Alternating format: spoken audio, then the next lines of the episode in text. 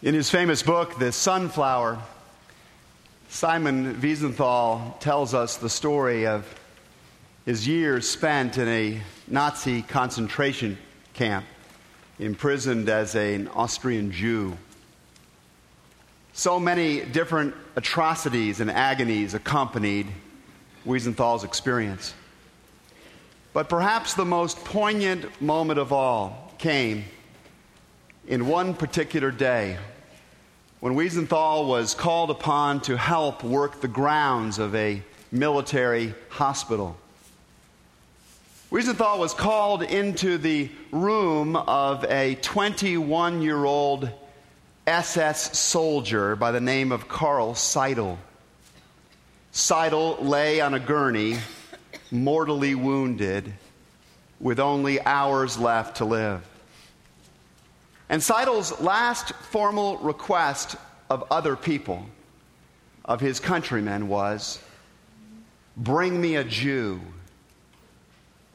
In this particular case, Seidel's intentions were not to harm, but to ask for help.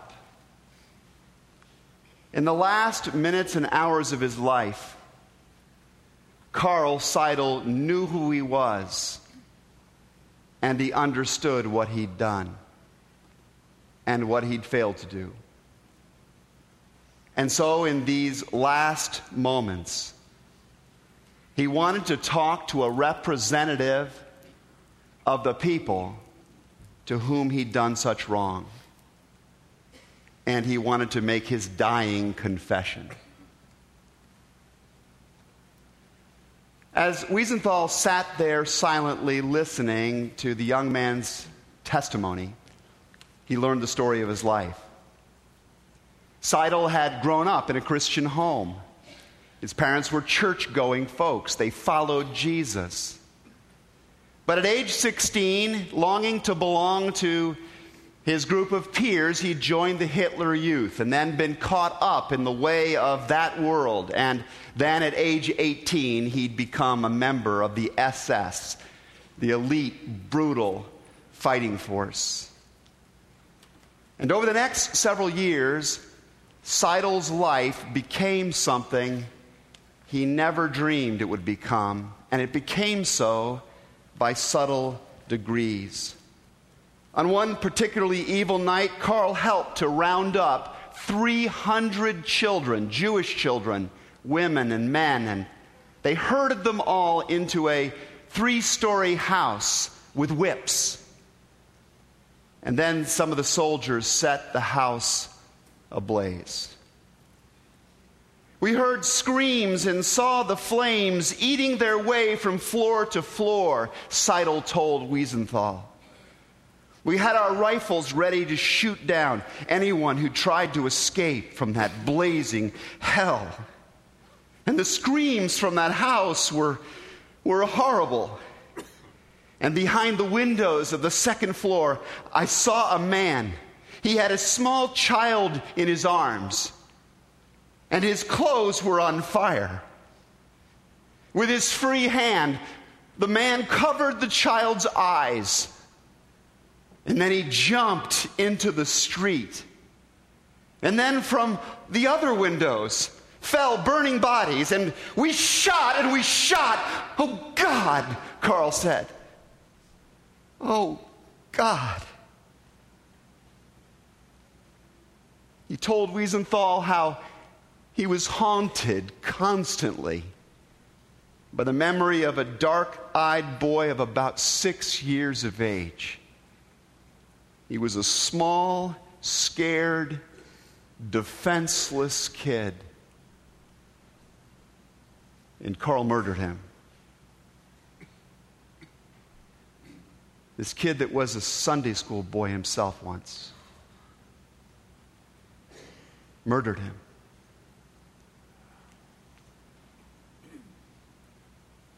Throughout this entire recounting, Simon Wiesenthal simply sat there. He never uttered a word. He swatted flies away from Carl's face, which was bandaged up with just nose holes and mouth and eye holes. And one time he gave him a drink of water as Carl went on and on. Though Wiesenthal never spoke to him, he said that he was absolutely certain that Carl was profoundly sorry for his crimes. That Carl understood as fully as it's possible for a human being to understand their sin, the full nature of his own depravity. Not just in the atrocious acts that he had committed, but even in the subtle sins, the ones we so easily ignore or rationalize or pass off. Wiesenthal said that Carl was utterly repentant. And at the close, Carl said, and I quote, I am left here with my guilt. I know that what I have told you is terrible. Time and time again, I have longed to talk about it to a Jew and beg forgiveness from him, only I didn't know if there were any Jews left. I know that what I am asking is almost too much for you, he said to Simon. But without your answer, without your answer, I cannot die in peace.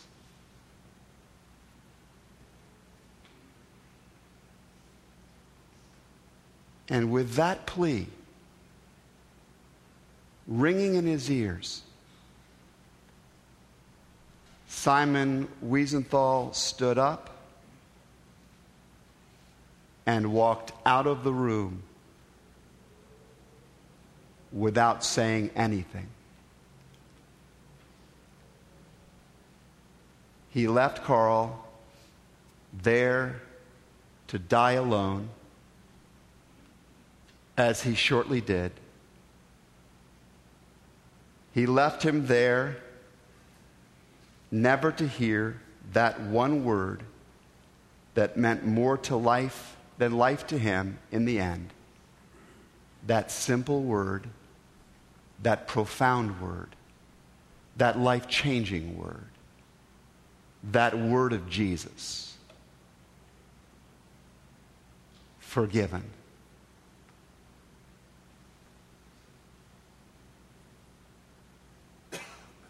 Do you blame Wiesenthal?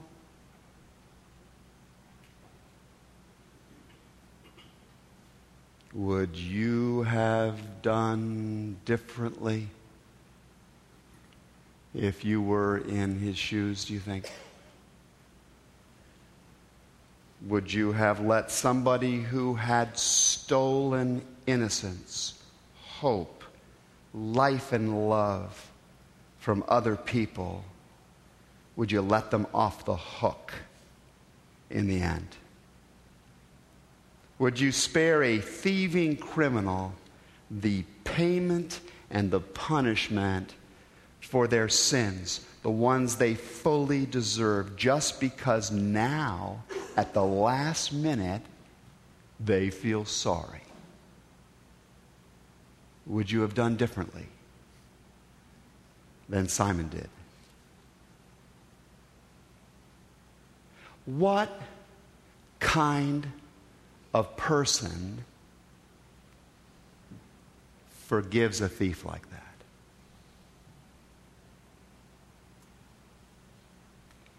The Bible tells us that on this day long ago, the Roman equivalent of the SS troops force marched a band of prisoners out to the place where they had executed a lot of Jews.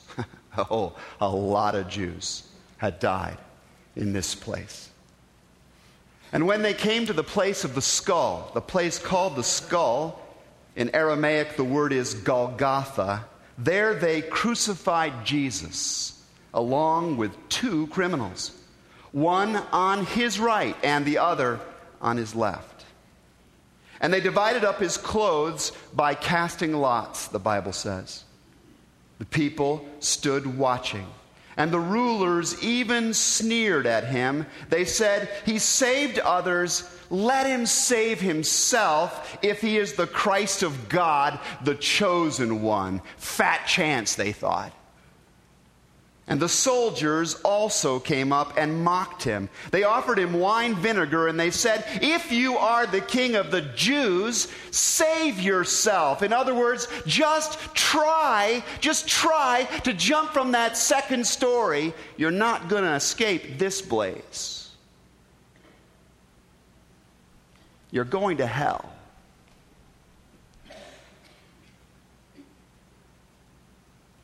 But the religious leaders and the soldiers were not the only Nazis on the scene. One of the criminals who hung there hurled insults at Jesus. Aren't you the Christ? Save yourself and us, he said. But the other criminal rebuked him. Don't you fear God, he said, since you're under the same sentence. We are punished justly. For we are getting what our sins, our deeds deserve. But this man, this man has done nothing wrong. It was a Carl Seidel moment, I think. It really was. This man had to have been very wicked. This one on the right, this second thief, he had to have been very wicked and very hated to wind up on that cross. It was not a good resume he brought to that place. But he clearly understood his position. He was profoundly sorry for his crimes, it seems. He knew he could not take them back. He could not undo the pain and the loss that he had occasioned to others. He understood that he was absolutely getting exactly what his deeds deserved. If they were all played out, if they were all held accountable to him for them, this was what he deserved. And in this moment, he could, I suppose, have pulled back from the horror of that self realization. I mean, he could have. He, he could have lashed out selfishly at the person closest to him, the way the first thief did. He could have summoned up his inner Nazi, I suppose, and blamed others for being the source of his problems, for not being quick enough to bail him out of his issues, his needs, as the first thief did. The second thief could follow the pattern of that first thief, and he could go to his grave arrogant and unredeemed. Or that Carl on the cross could die humbly instead. He could die honestly instead. He could confess his sins. He could acknowledge that he was suffering no more than he deserved to. He could turn toward Jesus. He could throw himself on the mercy of God and plead to be forgiven and not forgotten, which, as you know, was a ridiculous request, an unrealistic, ridiculous request, considering who he was and what he'd done. And yet he made the request anyway. Then he said, Jesus Jesus. A name which means God saves us. Jesus. Remember me when you come in to your kingdom.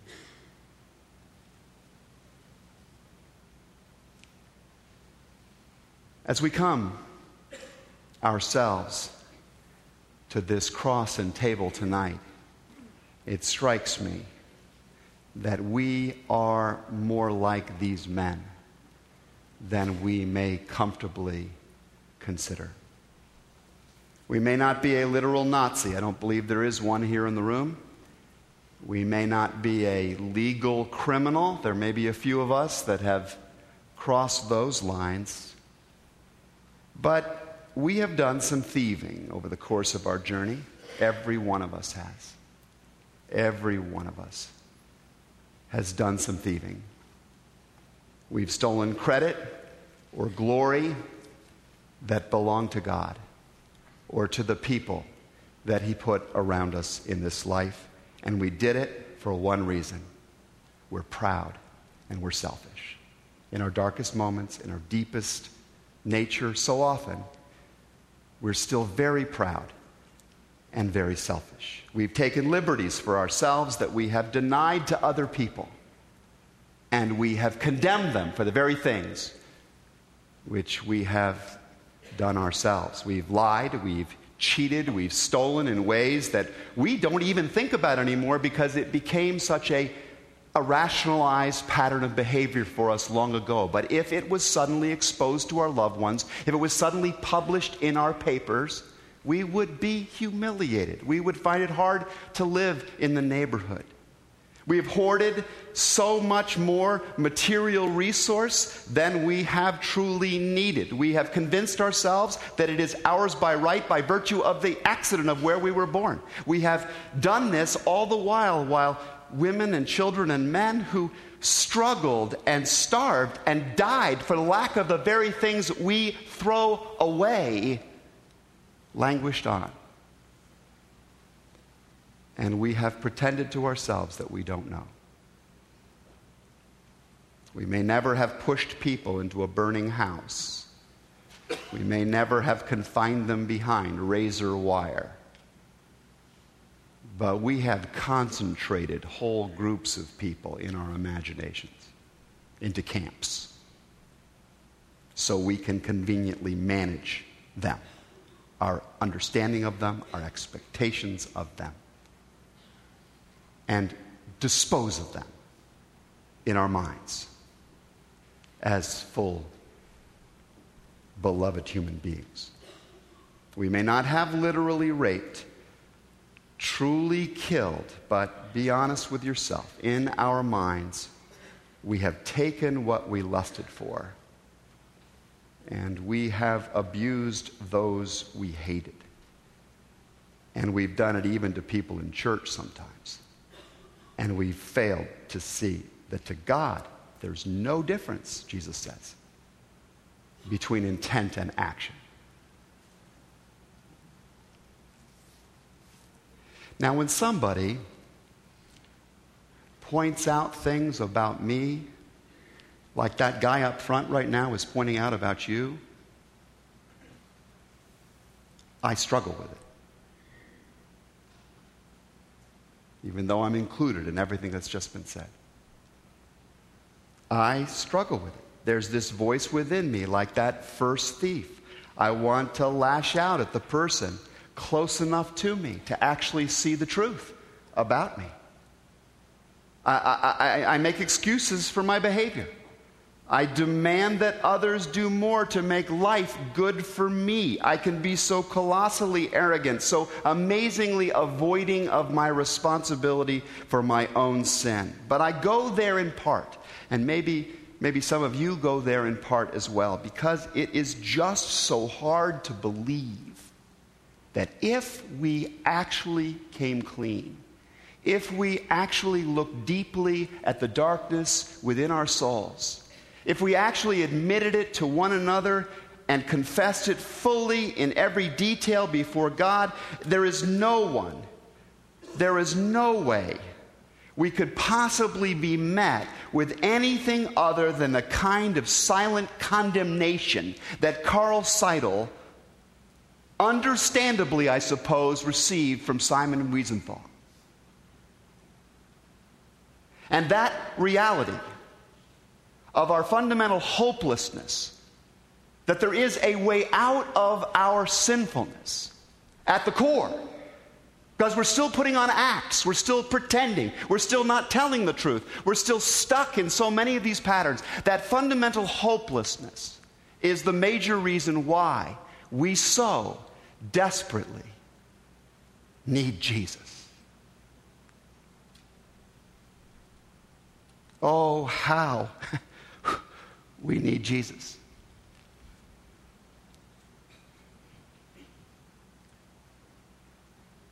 We need Jesus' word to us. Because if ever there was somebody who could have greeted that repentant thief's words with stony silence, it was Jesus. If ever there was a being entitled to say, too much sin, too little good, too late remorse, it was Jesus. But the Bible teaches this amazing truth that the heartbreak of God over the thieving, conniving arrogance and cruelty of human beings is only exceeded by the heartthrob of God over the possibility of still recovering us. One by one, back to his home and heart. Much has been said through the years over the words of Jesus in verse 34 in this passage. Jesus says, Father, forgive them, for they do not know what they are doing. And people talk as if that must be the height of grace. And it is amazing grace indeed. He's forgiving people who are clueless. And sometimes we think that this is the height of grace to forgive people that are stupid and ignorant, and then just to move on from them and be done with dealing with them. But that is not even close to the magnitude of the love of God we meet in Jesus. God's aim is not just to forgive the fact that I am a pseudo Nazi and barely know it. God's aim is to bring me back into intimate fellowship with Him so that I'm a purveyor of life and of love and of hope instead of the dealer of death and darkness that I so often am in one way or another. And that is why, when the limited confession and the late repentance of that Carl on the cross we meet in Luke's gospel could have rightly been met with a Simon like silence and the shadow of God's back as he walked out the door, we encounter something else altogether. And this is amazing. We see Jesus raising himself up on the nails to draw another agonized breath into his lungs. We see Jesus turning his blood streaked head, pierced by that crown of thorns, his face rivuleted with tears. And we see him looking into the eyes of that thief. And we hear the condemning silence of Simon, the condemning silence of our enemy, our adversary. We hear that condemning silence shattered by the redeeming cry of God with his last gasp, welcoming a child home and Jesus answered him, the scriptures say, I tell you the truth. Today, you will be with me in paradise.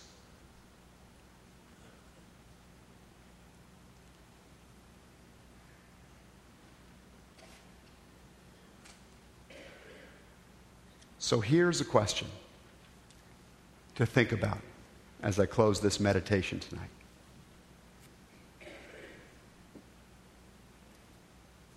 Most of us are pretty clear about where Jesus placed himself for our redemption. We're clear on it. Are we equally clear on our location? Where are we among these thieves we've been talking about? Am I like that guy on the left of Jesus? Am I going to go to my grave still arrogantly self deceived about my condition, still justifying my actions, still blaming other people, still waiting for somebody else to, to do for me? Or am I more like the sinner on the right side of Jesus? Am I like the one who's nearer to that table over there? Do I know my real position before God? Am I willing to humbly confess my sin and pray for a mercy I know I do not deserve? Will I risk being met with silence? Will I be that humble that I'll wait on Him? Will you? Because if our answer is no, then we are lost.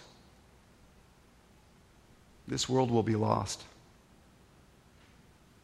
Like the soul of that first thief. But if you will truly, if you will humbly turn toward Jesus tonight, if you will give up all hope in your own righteousness and put your whole trust in the sufficiency of His goodness and His grace alone, you will not be met with silence, brothers and sisters. For the message of this cross and the message of this table is for you, Carl. It's for you, Carla. It's for all of us. It's for every person on the planet that will open themselves up to it. For I tell you the truth, if you've done these things, you've offered yourself to His mercy and His grace, I tell you the truth, you are with Him now. And you're going to be with Him forever. For the, by the very power of the body and the blood of Jesus Christ, in the very name of Jesus who hung on the cross and went beyond, in the name of everything He told us and did for us and hopes for us. This I say unto you you are forgiven.